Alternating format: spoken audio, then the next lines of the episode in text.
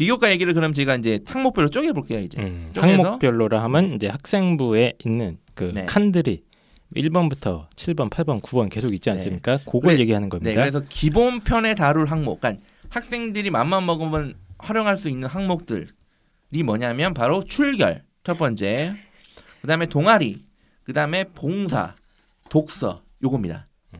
이네 가지가 저희가 기본으로 충분히 할 수 있다라고 저희가 판단하고 있고 오늘은 요거까지만 딱 달려 예정입니다. 야. 네. 자 그러면 출결부터 가볼까요? 네. 물론 출결 전에 어디 사느냐와 사진이 붙어 있죠. 음. 네, 근데 뭐 그거는 어떻게 할 수 있는 부분이 아니니까 내 의지랑 상관없는 부분이잖아요, 그죠? 그런 건 패스하고 그리고 중요하지 않습니다. 그거 안중에 혹시 우리 집 이거 사는 동네가 좀 낙후돼 있는데 이거 막 가지고 우리 집 가난하다고 안 뽑지 않... 절대 그렇지 않습니다. 전혀 그렇지 않고 괜찮다는 거. 물론 집 주소가 막 청와대 이렇게 돼 있으면 또 모르죠. 효자동. 정유라가 거기 집 주소를 청와대로 해놨을 수도 있어. 아. 쓸데없는 얘기 알겠습니다. 계속되고 네. 있습니다. 자, 예. 출결부터 얘기를 해보면 출결 잘 해야 되나요? 어때요?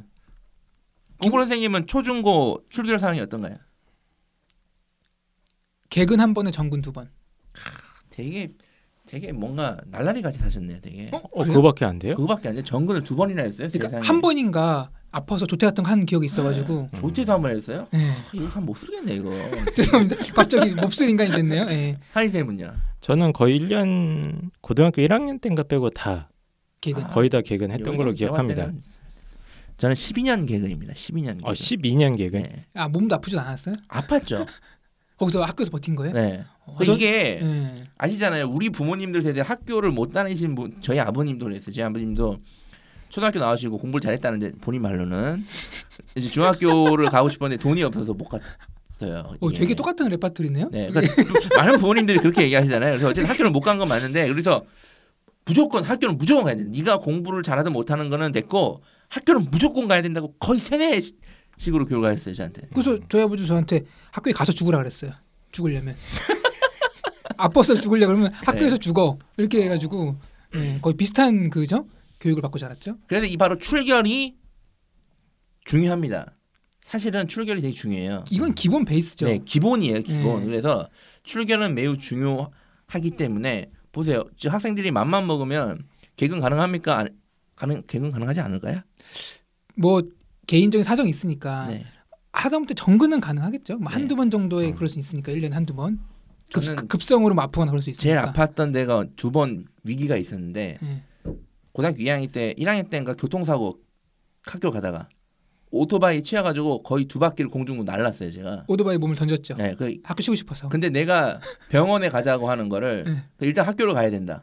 그래서 일단 학, 학교 옆에 저희 바로 병원이 큰 게 있었거든요. 음. 안동에 가시면 경안고 옆에 성소병원이 있는데 학교에 가서 찍고 병원에 왔습니다. 담임선생님이랑 그때. 몇 학년이었죠? 고1인가 고2 때. 오. 그리고 고2 중간고사 기간에 새벽에 제가 장에 탈이 나서 응급실 실려갔어요. 좋지. 뭐 얼마나 먹었길래. 그 새벽 4, 5시까지 그때는 그렇지 않아 몸이 그렇지 않았고 그때 그때는 병원에서 시름시름 앓다가 시험을 치러 가야 된다.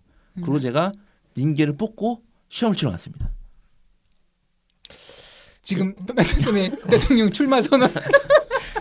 아, 어쨌든 예. 출결은 보세요. 본인이 마음만 먹으면 다 할 수 있다는 얘기를 하는 거예요. 그러니까 아이들이 예를 들어서 엄마 아프니까 나 오늘 학교 안 갈래. 근데 그게 그래 그러라 그러면 아 아프면 학교 안 가도 되는가 보다. 엄마 나 아프니까 조퇴할래. 아 그러면 조퇴 그냥 언제든 해도 되는가 보구나 하면 그게 시, 그 출결이 안 좋아진다니까요. 음. 그러니까 학생들이 마음 먹고 1등급은 마음 먹은다고 되는 게 아니잖아요. 네. 그렇죠. 근데 출결은 마음만 먹으면 다 깨끗이 됩니다. 근데 제가 약간 이거는 오해하실 수가 네. 있으니까 이제 제일 안타 제가 좀 걱정되는 부분이 뭐냐면 홍프로님이 아까 말씀하신 부분 죽어도 학교 가서 죽어라 네. 이러시면 안 됩니다 아, 어머님들 당연히 그러면 안 절대 되죠. 그러시면 안 되고 아이들마다 다 사정이 있고 이제 좀 뭐 사고를 당하는 케이스들도 있을 거고요 뭐 지병이 있는 학생들도 많이 있습니다 생각보다 뭐 알레르기가 좀 심하게 있거나 음, 이런 경우는 음. 뭐 1년에 뭐몇 그렇죠. 번 네. 정도 질병은 큰 의미는 없습니다. 다만 이제 그걸 막 너무 많이 한다거나 이렇게 문제가 될 수 있는데 근데 또 저희 방송 듣고 아버 아이, 아이가 지금 어, 교통사고 나게서 피가 철철 나는데 학교에서 찍고 엄마 저뭐 병원에서 저 응급실인데 어디 응급실 응급실인데 빨리 오세요. 일단 학교 보내세요.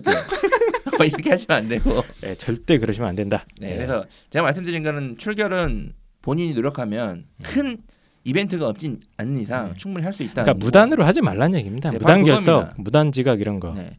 근데 무단 결석, 무단 지각이 있으면 안 좋나요? 그렇게 그, 얘기해요. 또, 또, 이제 예. 본인들이 정리하 아, 우리 아이가 무단 지각이 두 번이 있는데 음. 저기 업체에서는 두 번부터는 안 된다고 하던데 대입을. 그럼 한 번은 된다고 하던가요? 네 그렇대요. 한 번은 된다고 하던데. 삼진 삼진 아웃째인가요? 음. 무단은 어떻게 생각하세요? 무단. 이제 그 일부 학생부 교과 전형이나 뭐 논술 전형 같은 경우에 무단 결석이 뭐 몇 회 이상이면 이제 음. 그때부터 이제 삼 보통 3회로 잡죠. 음. 네. 3회부터는 뭐 감점이 사항이 발생하는 게 있죠.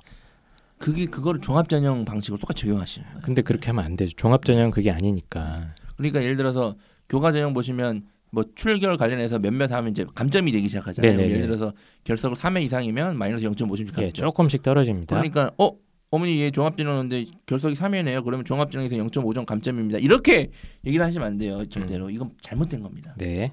그리고 심지어 교과 논술에서 그거 0.5점 감점 맞다는 게 중요한 점수는 아니고 음. 종합전형에서는 그렇지 않습니다. 이걸 평가해서 종, 딱 출결 점수를 빼고 그러진 않는데 다만 무단이 많으면 그렇게 좋아하지는 않죠. 근데 저는 그래 한두 번 정도는 음. 그럴 수 있다. 그럴 수 있다고 예, 생각할 것 예. 같아요. 음. 뭐 궁금하면 면접에서 물어보겠죠. 너 여기 왜 튀었냐? 음. 너 이날 학교 왜 안 갔냐? 그날 일요일인 줄 알았어요. 이런 이런 이런, 이런 식으로 뭐 이제. 그렇게 예. 어, 정신 없는 놈이네. 꺼져. 이렇게 할 수 있죠.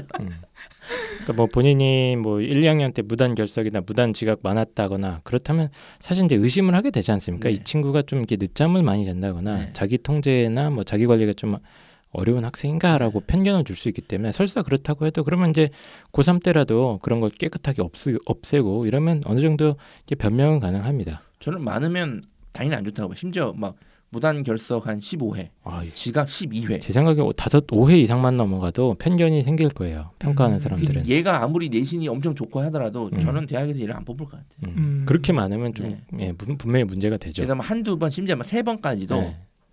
물론 그게 있으면 나중에 몇일 물어볼 수 있고 하는데 음. 그게 막 절대 이것 때문에 안 된다 이렇게 네, 생각하시면 그렇게 생각할. 필요는 네. 없다. 자 그럼 변결은 어때요? 변결로 아픈데 어떡합니까? 예. 아픈데 어떻게 해요? 그러면 아프니까 대학도 오지 마. 이렇게. 막 이게 다쳐가지고 홍프로가 크게 다쳐가지고 아마 다친 거는 이제 물리적인 거니까 크게 안에 병이 그 마음의 병이 있으잖아요. 음, 그렇죠. 조현병이 좀 있으시잖아요. 그래서 조현병이 도져서 11일 정도 1학년, 2학년 때 결석을 했습니다. 입원을 하시라고. 사회에서 격리가 네. 된 거죠. 그래서 딱 물론 학생부에는 물론 조현병으로 인해 결석했다라고 사- 담임 선생님이 너무 솔직하게 적어줄 수도 있는데 보통 그냥 변결 이렇게 적어놓잖아요. 네, 그래서 갔는데 대학에서 물어보겠죠, 당연히. 음. 이거 이거 뭐 때문에 쉬었나 이렇게. 네. 그럼 이게 치명적일 것 같아요. 변결이 있다는 게. 물론 조현병이면 네, 치명적입니다. 치명적이죠. 홍프로 정도 얼굴에 조현병으로 나타나면 약간 위험할 수 있죠. 광 광기열이. 아, 농담이고요. 아, 이제 질병 문제도 뭐 결론부터 말씀드리면은 뭐 어쩔 수 없습니다만 한 6일에서 한 10일 정도 그 질병 병결 있는 애들은 꽤 생각보다 많이 있거든요. 근데 이제 그게 너무 많아져서 뭐 10단위가 넘어가서 20단위, 30단위까지 가고 그래버리면 이제 어느 정도 대학 측에서도 평가할 때 좀 신경을 많이 쓰겠죠. 저는 좀 학생 많이 보잖아요. 변결이 막 6일 이상 10단위로 넘어가면 당연히 눈에 그 확 띄어요. 첫 음. 맞죠. 페이지니까. 예. 그리고 음. 봐요. 이렇게 예를 보면. 음. 근데 이게 제 편견일 수 있는데 대부분 애들이 아파 보여요, 실제로. 아. 네. 그리고 실제 아팠어요. 어. 그뭐 체력 약한 거니까 어쩔 수는 그 없는 전 건데. 대학에서는 당연히 야, 너 건강하고 너랑 비슷한 성적을 가지고 다른 비슷한 비교과를 가진 애들이 수두룩하는데 굳이 아픈 애를 뽑겠냐 이거예요, 대학에서. 아픈 것도 서러. 아픈 것도 서러운데 그렇죠. 그러니까 저는 아프지도 말아야 된다. 굉장히 얘기하면. 아프지 말라. 네. 이게 또 오해하시면 안 되고 그런다고 뭐 아파 죽겠는데 병원을 가지 말라 이런 얘기는 절대 아닙니다. 절대 아니고 설사 제 생각에는 뭐 질병이 뭐 1학년 때 열흘 정도 있다고 해도 2, 3학년 때 건강한 모습 보여주면 전혀 문제될 건 없다고 생각합니다. 음. 그렇습니다. 네. 그리고 뭐 어쨌든 그 변결에 대해서는 학생부에 병명이 기록이 되지는 않거든요. 음. 그러니까 뭐 예를 들어 서 전염병이나 그 법정 전염병은 옆에 기록이 되는데 뭐 진짜 조현병이다 이런 거, 뭐 우울증이다, 아니면 뭐 외상 후 스트레스, 뭐 이런 것들 아니면 자살 시도를 했다가 뭐 등등등등 이런 뭐 다양한 것들 있잖아요. 그런 것들은 기록이 안 되니까 음. 충분히 면접에서 활용하시면 되고 출결은 다 할 수 있는 건데 사실은 우리 아이들이 출결이 깨끗한데 그 깨끗한 내 깨끗함의 어떤 그 역할은 다 누가 하시는 겁니까? 부모님들이 하시는 거죠. 그렇죠. 엄마 깨우잖아요. 엄마가 깨우니까 애들이 다 지각과 어 그런 걸안 해서 가는 거지. 솔직히 만약에 우리 엄마들이 오늘부터 전국에 계신 어머님들이 다 아침에 깨우고 학교 보내는 걸 딱딱 금지했다, 파업했다. 그럼 제가 볼 때는 우리나라 학생들 중에 반 이상은 다 좋답니다. 지각. 아 좋대, 지각, 지각.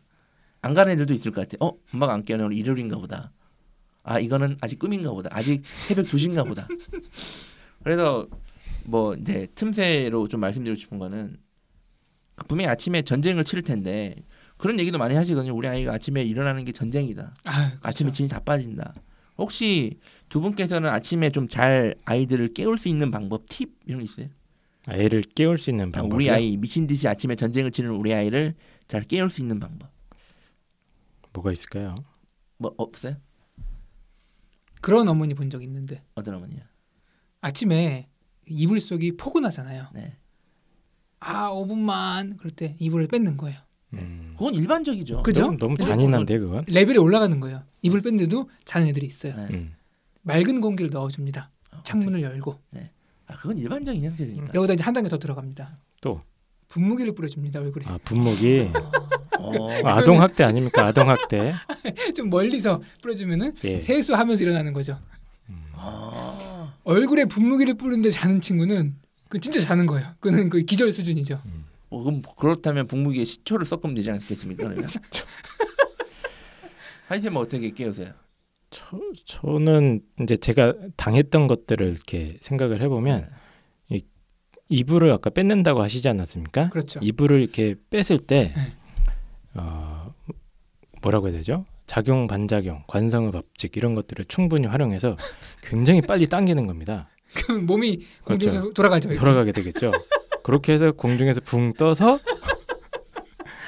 제일 방법 아예 밑에 있는 요를 당긴, 당겨서 엎어버린다거나 그러면은 딱딱한 바닥에 몸 떨어질 텐데. 야, 아주 좋은 방법이죠. 아, 예. 별로 또- 또 도움이 안 있습니까? 그 도움이 안 제가 됩니까? 이제 유튜브에 찾아봤어요. 이걸 예. 네이버랑 유튜브에 찾아봐서 잠 깨는 방법이 있나 그래서 음. 한 가지 좀 과학적인 걸 제가 어 과학적인 네, 게 과학적입니다. 있으니까. 어. 엉덩이를 두드리면 뇌에 자극이 돼서 어, 일어나는 데 도움이 된답니다. 엉덩이요? 네. 엉덩이를 두드리면. 이 사람들이 엉덩이를 안 맞아봐서 그러지. 그래서 어머님들이 보시면 아침에 깰 때 보면 아이고 우리 아들 우리 딸 이렇게 엉덩이 막 두드리잖아요. 이렇게. 네네. 그게 제가 볼 때는 본능적으로 그게 되는 게 아닌가. 아, 그래서 이제 이렇게 하시면 돼요. 그러니까 뭐 이렇게 아이고 우리 딸 아들 이런 식으로 두드리지 마시고 어제 있었던 모든 스트레스를 양손에 기를 모으시고 방을 우리 아이의 방을 발로 빵 차 들어가세요. 그리고 엎어서 엎어서 자고 있잖아요. 만약에 안 엎어져 자고 있다 돌리세요. 한 바퀴 굴린다. 돌린 다음에 그 양손의 스트레스를 그 엉덩이에 다 푸시면 됩니다. 그러면 일어날 것이다. 그러면은 이 정도 맞으면은 그 정도는 아니고 그냥 막 거의 막 바락 이렇게. 자, 그 저희 방송이 이제 산으로 가고 있습니다. 자 그다음에 아, 이제 자격증 얘기 바로 하겠습니다. 네. 예, 아동 학대는 아, 나쁜 짓이다. 아, 이런 얘기 말씀드리면서 자격증 얘기로 넘어가죠. 예, 자격증이 학생부에 기록이 되긴 되죠. 네. 제가 자격증 아까 얘기도 안 했잖아요. 그 얘기를 안 하는 이유가 있습니다. 이거는 심화는 당연히 안 되고 기본에도 안 껴요. 음. 하나도 안 중요합니다. 자격증. 지금 초등학생들이 한자 자격증 따려고 아. 얼마나 열심히 공부하고 있는데 다 헛짓거리예요. 다. 그 그거 못 쓰는 거예요? 아니 물론 아, 자격증을- 왜, 왜 그게 헛짓거리입니까? 공자, 맹자님의 말씀을 배우기 위해서. 아, 물론 헛짓거리란 예, 말은 예. 물론 한자를 쓰면서 마음의 수양과 그렇죠. 바른 글씨를 쓰면서 바른 마음을 기를 수그 있습니다. 너무 편협하신 생각입니다. 대입에는 아, 하나 도움이 대입에 안 된다. 아, 도움이 되지 않을까요? 그게 음. 아마 한자도 급수를 아마 쓸 수 있을 거예요. 근데 예. 이 자격증을 넣을 수 있는 거를 교육부에서 지정을 해놨거든요. 음. 공인 자격증들을. 음. 근데 그런 것들이 대입에 하나 도움이 안 됩니다.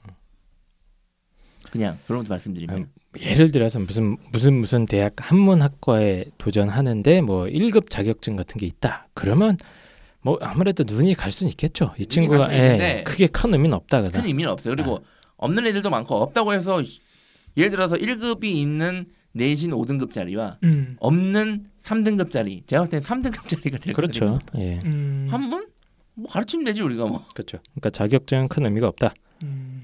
얘는 내신이 5등급인데 한문 1등급이에요. 음. 음. 그럼 진짜 이상한 거예요, 그거. 한문만 열심히 한 거죠. 아직 아. 그게 왜 이상한 겁니까? 주소를 확인하겠죠. 예, 청학동인가?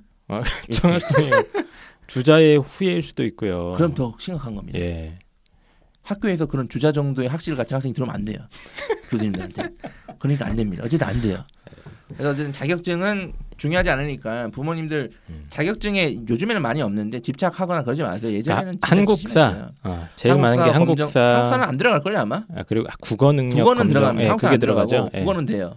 그리고 뭐 태셋 테셋. 아. 뭐 등등해서 막 아니면 막 컴퓨터 관련 자격증 등 해서 막 자격증 엄청 집착하시는데 하나도 안 중요하니까 안 하셔도 된다. 음, 일부 학교에서 뭐 테셋 같은 건 뭐 학교 차원에서 뭐 따기를 이렇게 권유하기도 하고 네, 안 이런 경우도 됩니다. 있는데 큰 의미는 없다. 의미 그냥 없습니다. 그냥 없어요. 그냥 예. 이건 없애버려야 돼. 자격증 칸은 음. 학생부에서 없어져야 됩니다. 음, 취미 활동으로 따는 건 의미가 있을 수 있겠습니다만 큰 의미가 없다. 입시에는 네, 특성화고 학생들은 자격증을 좀 학교 다니면서 따기 뭐 기본으로 따죠 거기는. 그 정도는 좀 일반적인 형태로 좀 필요하고 나머지 학생은 그냥 필요 없다. 그냥 잊으세요. 네. 자격증 필요 없다라고 생각하시면 됩니다. 알겠습니다.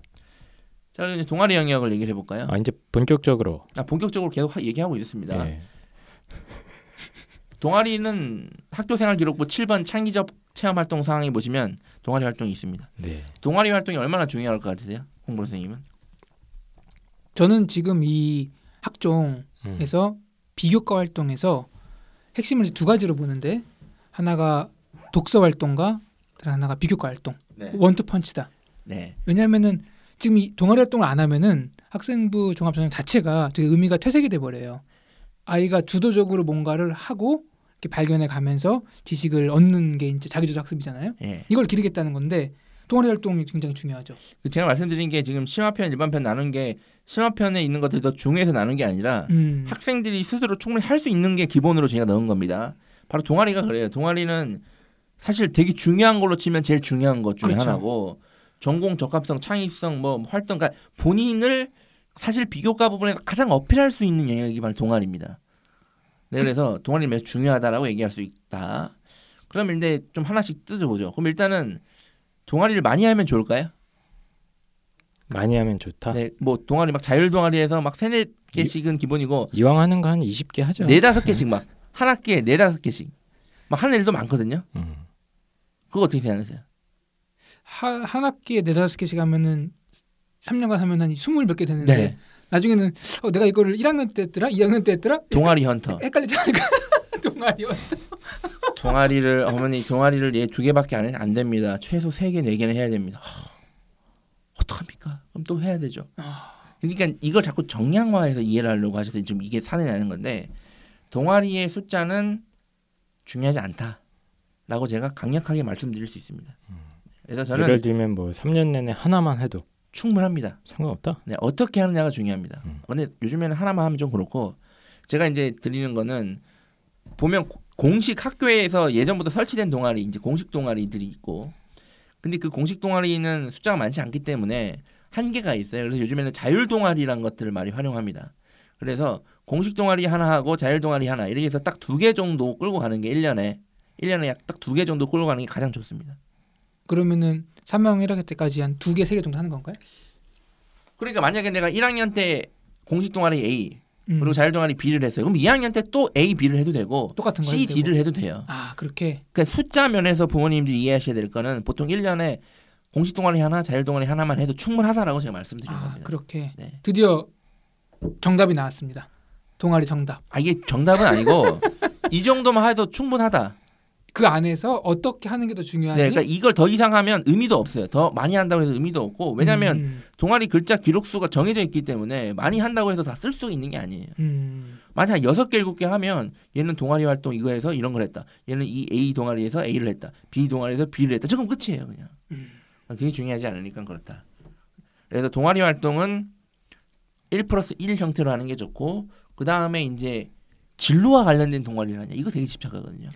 거의 질문이 그거예요. 네. 카페 저희 카페도 올라오는데 아, 우리 아이가 천문학 쪽에 관심이 있고 그쪽 분야에 이제 진로로 나가려고 그러는데 학교에 당연히 그런 동아리는 없고 개인적으로 알아보려고 자활 동아리 만들려고 했는데 아이들도 잘 안 모여지고 힘들다는 거예요. 네. 어떻게 하냐? 이제 우리 아이는 동아리 활동 이거 못 쓰는 거냐 이렇게 슬퍼하시는 경우가 있더라고요.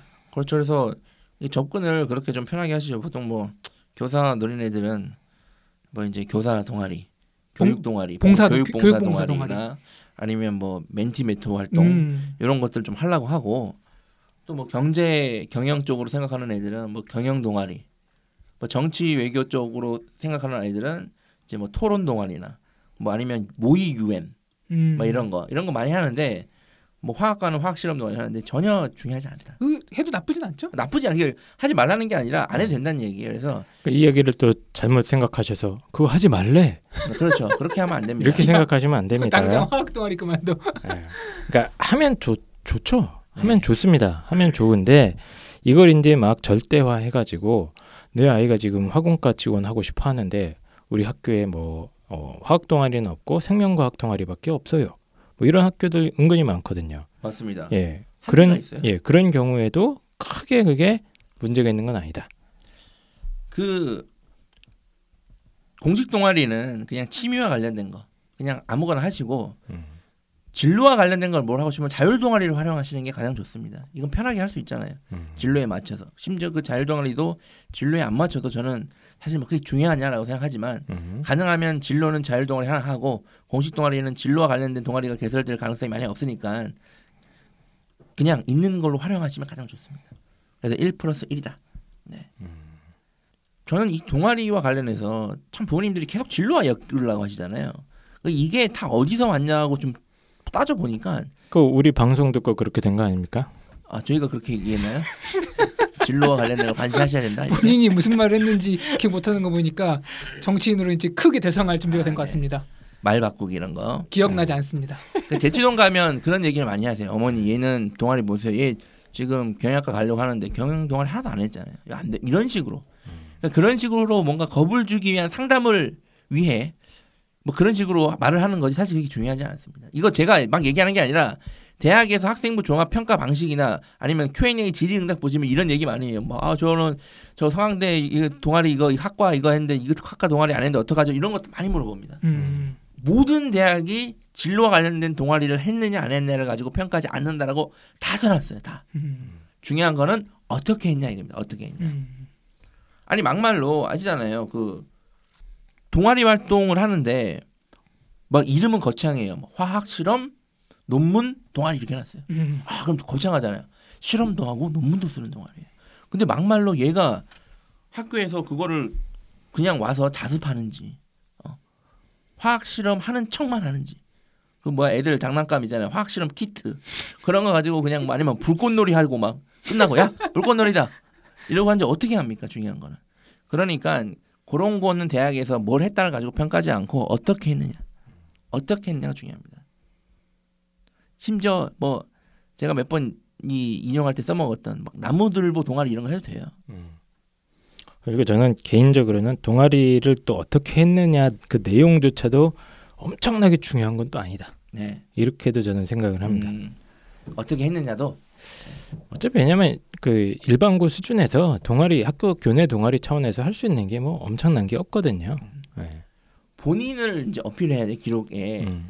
그러니까 뭐 방송부에서 아 열심히 방송 대본 쓰고 뭐 축제 때 준비하고 이런 거 써봤자 어, 방송부에서 한 거 당연하잖아요. 내가 대본을 작업을 해- 주로 했다면 내가 대본 작업하는 데 있어서 뭐 매일 방송을 위해서 아침마다 뭐 이런 걸 기사를 모았다든지 아니면 대본 작업의 어떤 그런 quality를 위해서 국어 선생님이랑 사회 선생님이랑 이런 걸 가지고 얘기를 늘 했다든지 뭐 이런 식으로 그리고 학생들 방송에 대해서 피드백을 받아서 그걸 또 다음 대본에 적용시키는 이런 본인의 역할들이 나타나야 좋은 겁니다. 음. 그냥 단순히 대본 썼습니다. 아나운서 했습니다. 이건 중요하지 않다. 그렇죠. 어쨌든 간에 이제 왜 이런 질문을 자꾸 하느냐? 너무 많은 질문들을 저희가 컨설팅 하면서 받기 때문이죠. 선생님, 제 아이가 어디 어디 가고 싶은데 무슨 동아리를 해야 되나요? 선생님이 올해 운 좋게 무슨 무슨 동아리에 들어가는데 그 동아리에서 무슨 활동을 해야 하나요? 그 저도 그게 웃겨요. 운이 좋게. 아 정말 다행히도 요 동아리 들어갔다고. 뭐가 다행이고 뭐가 왜 운이 좋은지는 잘 모르겠는데 그렇게 얘기하세요. 그러니까 이런 인식이 있는 것 같아요. 이 아이가 화학과를 지원하는데 화학 동아리 들어가면은 아이고 합격했구나. 음, 좀더 합격에 근접한 거 아닌가. 음. 물론 그렇게 생각할 수 있죠. 워낙 이제 이 평가가 수량화가 아니라 이 종합적인 평가다 보니까 근데 그렇게 이루어지는 건 아니다. 음, 맞습니다. 만약에 이 아이가 화학과를 지원하는데 어, 국내 학교에 있는 동아리 중에서 뭐 우리말 수나 동아리 네. 이런 활동을 하고 그리고 자율 동아리 중에서 독서 토론 동아리를 해도 전혀 문제가 전혀 문제 전혀 없습니다. 문제가 없는 괜찮아요. 거죠. 그 열심히 어떻게 열심히 했고 거기서 뭘 깨달았고 얘가 어떤 변화를 가졌는지만 파악할 수 있으면 좋은 겁니다. 아 네. 근데 지금 딱 드는 생각이 독서 토론 동아리에서 네. 본인의 지원하는 전공과 좀 유사한 책을 좀 읽었으면은 좀 어필이 좀 될수 네. 그런 건 뭐 도움이 되는데 그렇죠. 저는 예. 자꾸 동아리가 A냐 B냐를 가지고 고민하지 마시라는 얘기예요. 음. 이야기를 진행하기 전에 제가 한 몇 가지만 좀 보충 말씀을 좀 네. 드리면은 일단 이제 그 원래 제가 언젠가 한 다다음 주쯤이나 해서 그 입학 사정관들이 올해 쫙 인터뷰한 자료들이 좀 있습니다. 네. 예, 이 에듀 동아라고 제가 출처를 밝히겠습니다. 에듀 동아에서 올해 입학 사정관들 대학마다 이- 또 거의 같은 질문으로 다 했고 그 내용을 쭉 보면은 각 대학마다 어떻게 선발하는지에 대한 좀 디테일한 얘기들이 쭉 있는데 뭐 결론부터 말씀드리냐면 그 소위 말하는 그 전공 적합성이라는 거 있지 않습니까? 그렇죠. 예, 그 보통 그래서 전공 적, 적합성 하면은 아 이 아이가 뭐 미리부터 진로 계획을 딱 잡아놓고 그 진로랑 연결돼 있는 동아리나 뭐, 뭐 독서나 이런 것들을 막 자기주도적으로 쭉 해서 꾸준히 진로 탐색도 하고 이런 학생이 당연히 유리하다 이렇게 생각을 하죠, 그렇죠? 예, 당연히 그게 유리하죠. 예, 당연히 그게 유리하고도 생각하지만 그렇지만 입학 사정관들 어, 인터뷰를 보면 전혀 생각 밖의 대답들이 꽤 많습니다. 네. 그래서 제가 몇 개만 읽어드릴게요. 네. 제- 제일 위에 있는 대학이 어, 소위 말하는 서울대 아니겠습니까? 네. 예, 서울대에서는 이렇게 인터뷰를 했습니다. 서울대가 추구하는 인재는 학업 능력, 학업 태도, 학업의 소양 세 가지를 보는데 이 세 가지 중 가장 중요하게 생각하는 것은 그냥 우수한 학업 능력입니다. 내신, 내신 잘하라는 거 네, 아니에요? 절망적인데 근데 이제 물론 내신만 놓고 뽑는다고는 절대 얘기 안 하죠. 내신 이외에도 이 학업 아이가 역량은 내신 예. 또 포함 그러니까 서울대 같은 개념은 서울대는 내신은 기본 포함, 네. 기본이죠. 기본. 내신 포함 설사 내신에서 약간 조금 처지더라도 공부 스스로 공부하고자 하는 여러 가지 공부하는 자세 이런 면들을 자기들이 찾아서 평가한다 네. 이렇게 얘기를 하고 있고요. 연대도 제가 읽어드릴게요. 어, 연대는 학업 역량 및 전공 적합성을 이제 강조하고 있는데 어, 이거는 뭐냐? 어, 자발적으로 목표를 정해서 학업을 수행할 수 있는 능력을 말합니다. 특히 전공 적합성 평가는 해당 전공에 따른 적합성을 보기보다는 대학에서 학업을 하는데 필요한 과목을 이수했는지 살펴보는데 초점이 맞춰져 있다. 예를 들어서 공대에 지원한 학생들은 3년 동안 수학과 관련 과목을 어떤, 거, 어떤 걸 선택했고 뭐 이런저런 얘기. 그러니까 전공 적합성에 대해서 이 사람들이 동아리 이런 얘기를 전혀 안 합니다. 예. 어, 서강대는 더 충격적이에요. 서강대는 신입생을 선, 선발할 때 특정한 인재상을 강조하지 않습니다. 멋지지 않습니까? 네, 멋있- 아. 이거는 제가 언제 조만간 한번 심도 있게 얘기를 해봐야 될 것 같아요. 인재상 인재상 그런 거 의미 없다라고 제가 시립대를 제외하고는 자, 사, 서강대는 학생부 종합전형은 모집 단위와 관련된 역량, 활동 경험을 특별히 중시하지 않습니다. 서강대는 지원자가 뭘 했든 간에 열심히 참여했던 활동이라면 그걸 통해서 배운 것이 분명하다면 활동 종류랑 상관없이 학생의 성장에 도움되는 활동이라고 생각합니다. 따라서 서강대 지원한 학생들은 모집 단위와 관련된 역량을 부각하기 위해서 애써 노력할 필요는 없습니다. 자 방금 그렇게 그대로 읽으신 거죠. 네. 지금 서강대가 가장 빡쳐서 대답한 거예요 지금. 자, 질문 많으니까. 성과, 성균관대 성균관대 학생부에서 가장 중요한 것은 교과 교과 성적입니다. 그리고 더 이상 뭐 얘기가 없어요. 전공 적합성에 대한 네. 얘기도 언급도 없고 뭐 한양대 같은 경우도 인터뷰를 어, 하다 말았네요. 예. 교노마 학교는. 아니 했는데 네. 했는데 이거 이 대답이 아, 나온 네. 거예요 그냥. 예, 성대 서강대는 저희가 나중에 한번 한양대는요. 예. 한양대 궁금한. 한양대 한양대 학생부 종합 전형이 말하는 적성은 두두두둥 기초적인 학업 역량을 뜻합니다. 단 학업 역량이 어, 내신 성적만 뜻하는 건 아니다. 이 정도 수준. 종합해 보면은 네. 이제 우리가 소위, 소위 말하는 명문 대학교라고 음. 부르는 대학교에서는 예. 공부 열심히 하고 동아리 열심히 하고 이대 이화여대도 결론부터 말하면 평가에서 전공 적합성은 전혀 고려되지 않습니다라고 아예 대놓고 사정관들이 인터뷰를 했더라고요. 그래서 결론은 어 이제 대학마다 조금씩 차이는 있습니다. 제가 뭐 나중에 전공 적합성을 강조하는 대학들도 읊어드릴 드릴 텐데 소위 말하는 뭐 명문대 중에 서연고, 서강대, 성균관대, 한양대, 뭐 중앙대, 이화여대 같은 경우는 전공에 대해서 막 꾸준히 탐록 탐색하고 진로랑 연계된 활동들을 많이 하고 이런 거에 대해서 별 관심은 없어요. 중대도 아예 그 다빈치 인재 전형 있지 않습니까? 네. 거기서 전공 적합성이라는 항목이 없습니다. 다섯 가지 역량을 자기들이 평가한다고 하는데 전공 적합성 이런 말 자체도 없어요. 그러니까 어, 어머님들의 어, 일반적인 편견과는 많은 차이가 있다. 물론 이걸 하지 말라는 얘기는 아닙니다만 어, 그래도 그래도 화학과 갈건데 화학 동아리 하면 안 될까요? 아, 이거 제가 심리적으로 왜 그런 현상이 일어나는지 좀 분석이 되겠네요. 네. 왜냐하면은 사실 내신 1등급, 2등급은 당장 할수 있는 게 아니잖아요. 오랜 시간이 걸리고 네. 또 아이도 꾸준히 해야 되고 그런데 동아리를 바꾸는 건 당장 할 수 있는 거잖아요. 마음의 위안인가요? 좀 그런 네. 좀 심리적인 심리적인 요인이 있는 것 같아요. 그래도 뭐라도 그 대학 입시를 위해서 노력하고 있다라는 좀 그런 마음. 이 전공 적합이라는 말도 좀 애매한 게 그렇죠. 적합이라는 말이 더 중요하지 네. 전공이 중요한 건 아니거든요. 핵심 포인트입니다. 적합이고 적합을 평가하는 기준이 대학마다 조금씩 다릅니다. 근데 물론 예를 들면 이런 대학들도 있어요. 동국대 같은 경우는 막 그 진로 계획의 구체성, 네. 지원 동기 이런 것도 평가 항목으로 아예 명시를 해놓는 대학들도 있긴 있습니다. 네. 뭐 보통 경향성이 중앙대 밑에서 이제 시립대, 경희대 뭐 이런 대학들은 아예 그 입학 사정관 인터뷰를 보면 그런 언급들이 많이 있는데 어 그렇지 않은 대학들이 꽤 많다는 그, 거죠. 그런 학교들도 이 동아리가 전공에 맞냐 안 맞냐는 아니라니까요. 그렇죠. 그. 대학들도 그런 심지어 그런 대학들조차도 네. 어, 꼭 무슨 동아리를 하는 게 중요한 게 아니다. 과정 중심의 평가다 이런 얘기를 계속 반복하고 있습니다. 오늘 언급된 대학교 말고 나머지 대학교들도 한번 정리해서 심화 편에서 방송해 주시나요?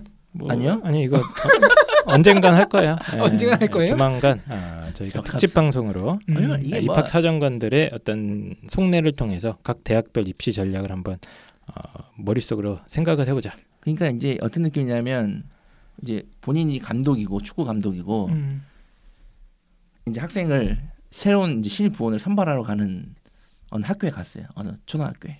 이제 우리 엄마들은 그 붙여야 되니까 아 그래 축구 감독이 오신다고 그러니까 그 대학이라고 치면 예쁘게 축구니까 너 티셔츠 축구 옷 축구화 음. 그리고 바지도 축구 공이 박힌 그걸 입히는 거야 막, 막 입혀가지고 보냈어요. 그럼 아 이게 제가 봤을 때는 동방 예의 제국으로서의 아. 어떤 자존심이나 어떤 예의 아닙니까 예의? 그렇죠. 그러니까 아 얘는 축구 장비를 풀 세트로 맞춰줬으니까 얘는 당연히 감독님이 뽑겠지라고 하는 거야. 아따 펜타야 니 그래도 어? 수학과 선생님 찾아가는데 그렇죠. 어뭐뭐 뭐 구색은 갖춰야 될 거 아이가? 네.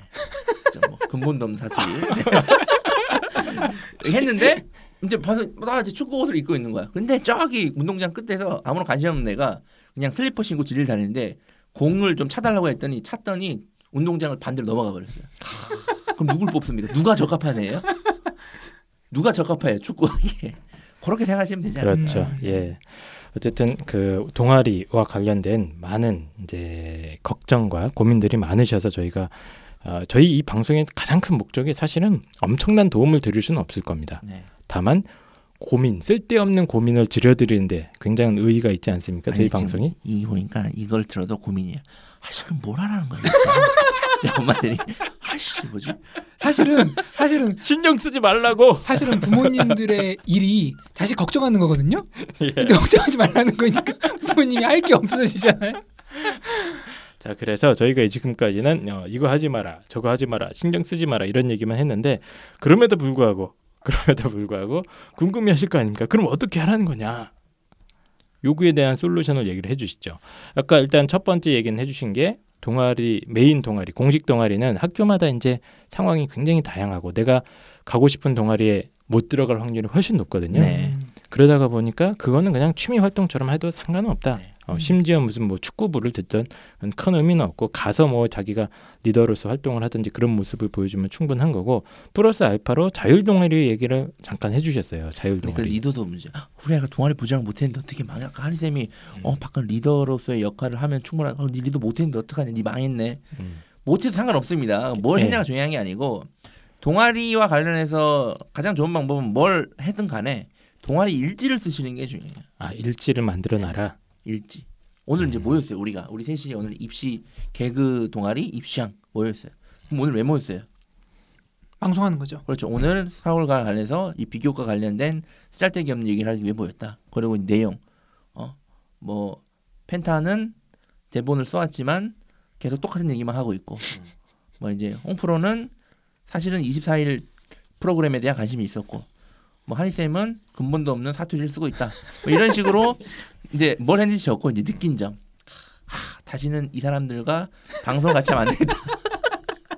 등등등등 해서 여기 느낀 점을 써 이렇게 써놓으면 그게 동아리 그 일주일에 모이든 이주일 만에 모이든 어쨌든 모아놓으면 그게 나중에 동아리 선생님이 쓰실 때 그걸 가지고 이 아이의 개인적인 특성 부분을 써주는 겁니다. 음. 그래서 동아리 활동을 뭘 하는 게 중요한 게 아니라 동아리는 동아리 일지를 쓰는 게 중요해요. 일지. 뭐 귀찮긴 하겠습니다만 일지 같은 걸 남겨놓으면 나중에 이제 기록 만들 때 네. 좋으니까 이런 얘기를 해주신 거죠. 자, 그다음에 이제 자율 동아리 얘기를 해볼까요? 그럼 자율 동아리는 어떻게 뭘 해야 됩니까? 자율 동아리도 아까도 말씀드렸지만 뭐 진로와 관련된 동아리를 하면 좋은데 그것도 힘들면 그냥 아무거나 하시고 자율 동아리를 하는 뭘 하는 게 중요한 게 아니라 일지를 쓰는 게 이것도 중요하고 그리고 우리가 자율 동아리를 예를 들어서 자 뭐랄까요 화학 실험을 또 한번 해볼까요 애들이 화학과를 좋아하니까 아, 그렇죠. 아, 화학과를 가고 싶어하는 홍프로가 있어요. 그럼 자율 동아리 펜타 쌤이 그때 입시장에서 아, 자율 동아리는 진로와 관련된 걸 해야 되니까 화학 관련된 동아리 해야겠네. 아, 그럼 이제 제일 큰 문제가 뭐냐면 네. 멤버 구성을 하기 위해서 또 박 터집니다. 그렇죠. 네. 멤버 구성 어떻게 해요? 아, 일- 일단 설문 설문 조사를 하는 거죠. 어떻게? 화학 공학이나 화학 쪽에 관심 있는 사람한테 설문 조사를 돌린 같은 다음에 학년에 모든 학생들 예, 합니까? 딱 해가지고 그 중에 어, 좀 이렇게 똑똑하고 나랑 뜻이 맞을 것 같은 아이들을 선발하는 방법이 있죠. 네. 자기가 주체적으로. 자 그럼 전 그런 너무 힘들고 그냥 친한 친구 물어봐요 그냥. 근데 그렇게 접근합니다 아이들. 그러니까 동아리 만들어라 없어요. 하면은 화학 나랑 근데 일단 전공 관심사가 똑같은 애를 만들려고 그래. 무슨 뭐 창당하듯이 뭐 그렇게 할 예, 필요 없고 하려고. 그러죠. 그냥 옆에 짝 네 자율동아리 뭐하노?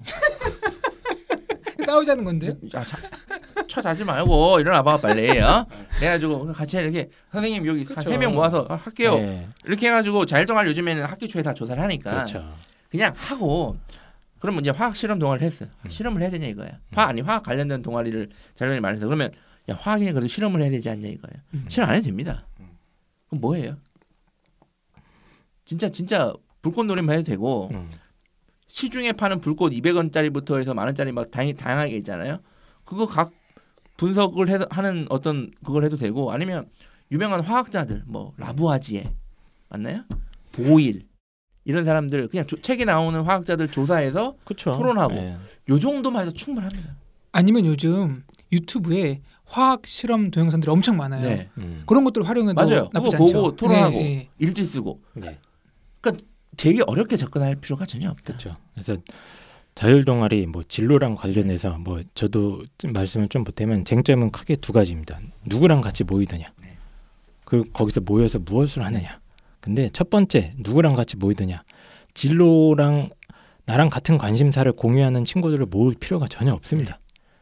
만약에- 모이면 좋죠. 그렇죠. 모이면 제일 좋은 거고 만약 그게 안 돼. 내가 뭐 희귀 전공을 찾고 네. 있거나 그러면 굳이 같은 관심사 가지고 있는 애들 막 팍 터지게 찾을 필요도 없고요. 네. 펜타 선생님처럼 야, 니 뭐하노?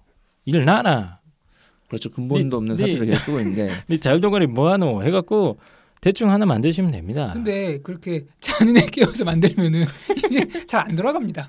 아니 상관없어요. 잘 안 돌아가도. 예. 그러니까 그 다음에 어떻게 네. 하느냐도 자율 동아리를 해가지고 뭐 뭐 뭐 한 학기에 뭐 열 번씩 모이고 막 이렇게 빡세게 시키는 고등학교들도 요즘 있더라고요. 근데 이제 그런 경우에는 어쩔 수 없지만 그냥 정말 대충 하셔도 됩니다. 저는 보통 이제 부모님들한테 권하는 게 한 학기에 두 번이나 세 번만 모여라. 음, 그 정도만 내가 봤을 땐 충분하고 네가 이제 좀 하- 해볼만 하거나 관심 있는 주제에 대해서 뭐 책 읽고 발표하거나 어? 조사 간단하게 조사 인터넷 그냥 네이버에 찍어가지고 뭐 화장품 성분 비교 분석 조사 뭐 이런 거 한번 찍어갖고 키워드 해서 하면은 쫙 기사들이 뜨거든요. 그거 긁어도 됩니다.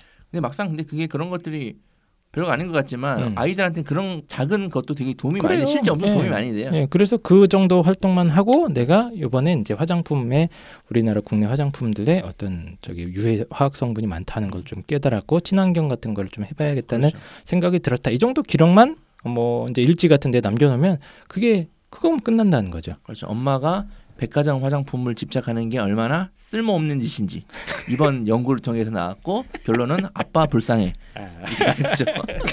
그렇게 쓰면 안 되겠죠. 예. 그렇죠. 그래서 뭐 엄청난 뭐 실험을 하거나 할 네. 필요도 없고요. 간단하게 웹 서핑 애들이 제일 좋아하는 거 아닙니까? 그 정도만 하셔도 충분한 뭐 자율 동아리 활동 할 수 있다. 저는 생각을 합니다. 그러니까 너무 어렵게 생각하지 말라라. 어, 너 어렵게 생각해서 그래. 내가 네. 어렵게 생각하는 걸 좋아하잖아요. 네.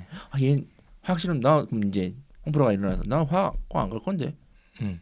그럼 뭐 이제 뭐 어떻게 해야 되나요? 짝이 화학 하자랬는데 안 했는데 그냥 그러면 너 자연계야? 그럼 과학 동아리. 그래. 음. 그럼 난 폭넓게 인문계? 가는 그러면 겁니다. 인문계야? 야 그러면 내거 그냥 우리 융합과. 신문 토론 융합 동아리, 그렇죠. 융합 창의 융합 동아리 이런 거? 그렇죠. 이름 막 갖다 갖다 붙여요 갖다 붙인 그냥. 다음에 각자 관심사에 대해서 조사하고 발표하면 됩니다. 창의 융합 제 4차 산업 신 에너지 재생 3D 동아리. 뭐 하이브리드 뭐 등등 3D 동안 다 같이 갖다 붙이세요. 다. 예, 다 갖다 해서 그러니까 편하게 해라. 너무 어렵게 생각하는 것 같다. 뭐 음. 고정관념이 있는 것 같아요. 이걸 한번 하면 뭐 무슨 과제 연구나 소문 소논문까지 써야 되는 거 아니냐 이렇게 오해하시는 분들이 있는데 전혀 그럴 필요가 없다. 그냥 친한 애들 몇 명 모아서 각자 어, 관심사에 대해서 뭐 발표하고 얘기해 보는 거 1년에 뭐 한 두 번씩 각자 돌아가면서 그 정도면 제가 봤을 땐 충분하다. 충분하다. 예. 저도 그렇게 생각합니다. 예. 그러니까 너무 어렵게 생각하지 마시고 물론 내가 이 연구를 하다가 보니까 국내 대기업들의 화장품에 공통된 어떤 엄청난 유해 물질을 발견했어. 어. 와서 이거 심도 있게 탐구하기 시작합니다. 음, 그래서 봤더니 알고 봤더니 엄청난 다국적 기업의 음모를 파헤쳐서 음, 이걸 갖다가 내가 A4지 40에서 50페이지짜리 논문으로 발전시킬 수 있다. 음, 그럼 그렇게 하면 되죠. 이걸 하지 말라는 게 아닙니다. 음. 근데 일반적인 이제 환경에서 일반고 환경에서는 이렇게 할 수가 없으니까 굳이 쓸데없는 노력을 하지 말고 내신만 열심히 하면 된다. 결론은 그건가요? 네. 슬픈 슬픈 제일 듣기 싫어하는 결론이에요. 내신이요. 네. 동아리 우리 동아리 뭐 할까요? 내신이요. 봉사활동 뭐 할까요? 내신이요. 공부에 자, 예. 그다음에 이제 봉사활동 얘기를 좀 해보겠습니다. 예, 이제 봉사로 넘어가나요?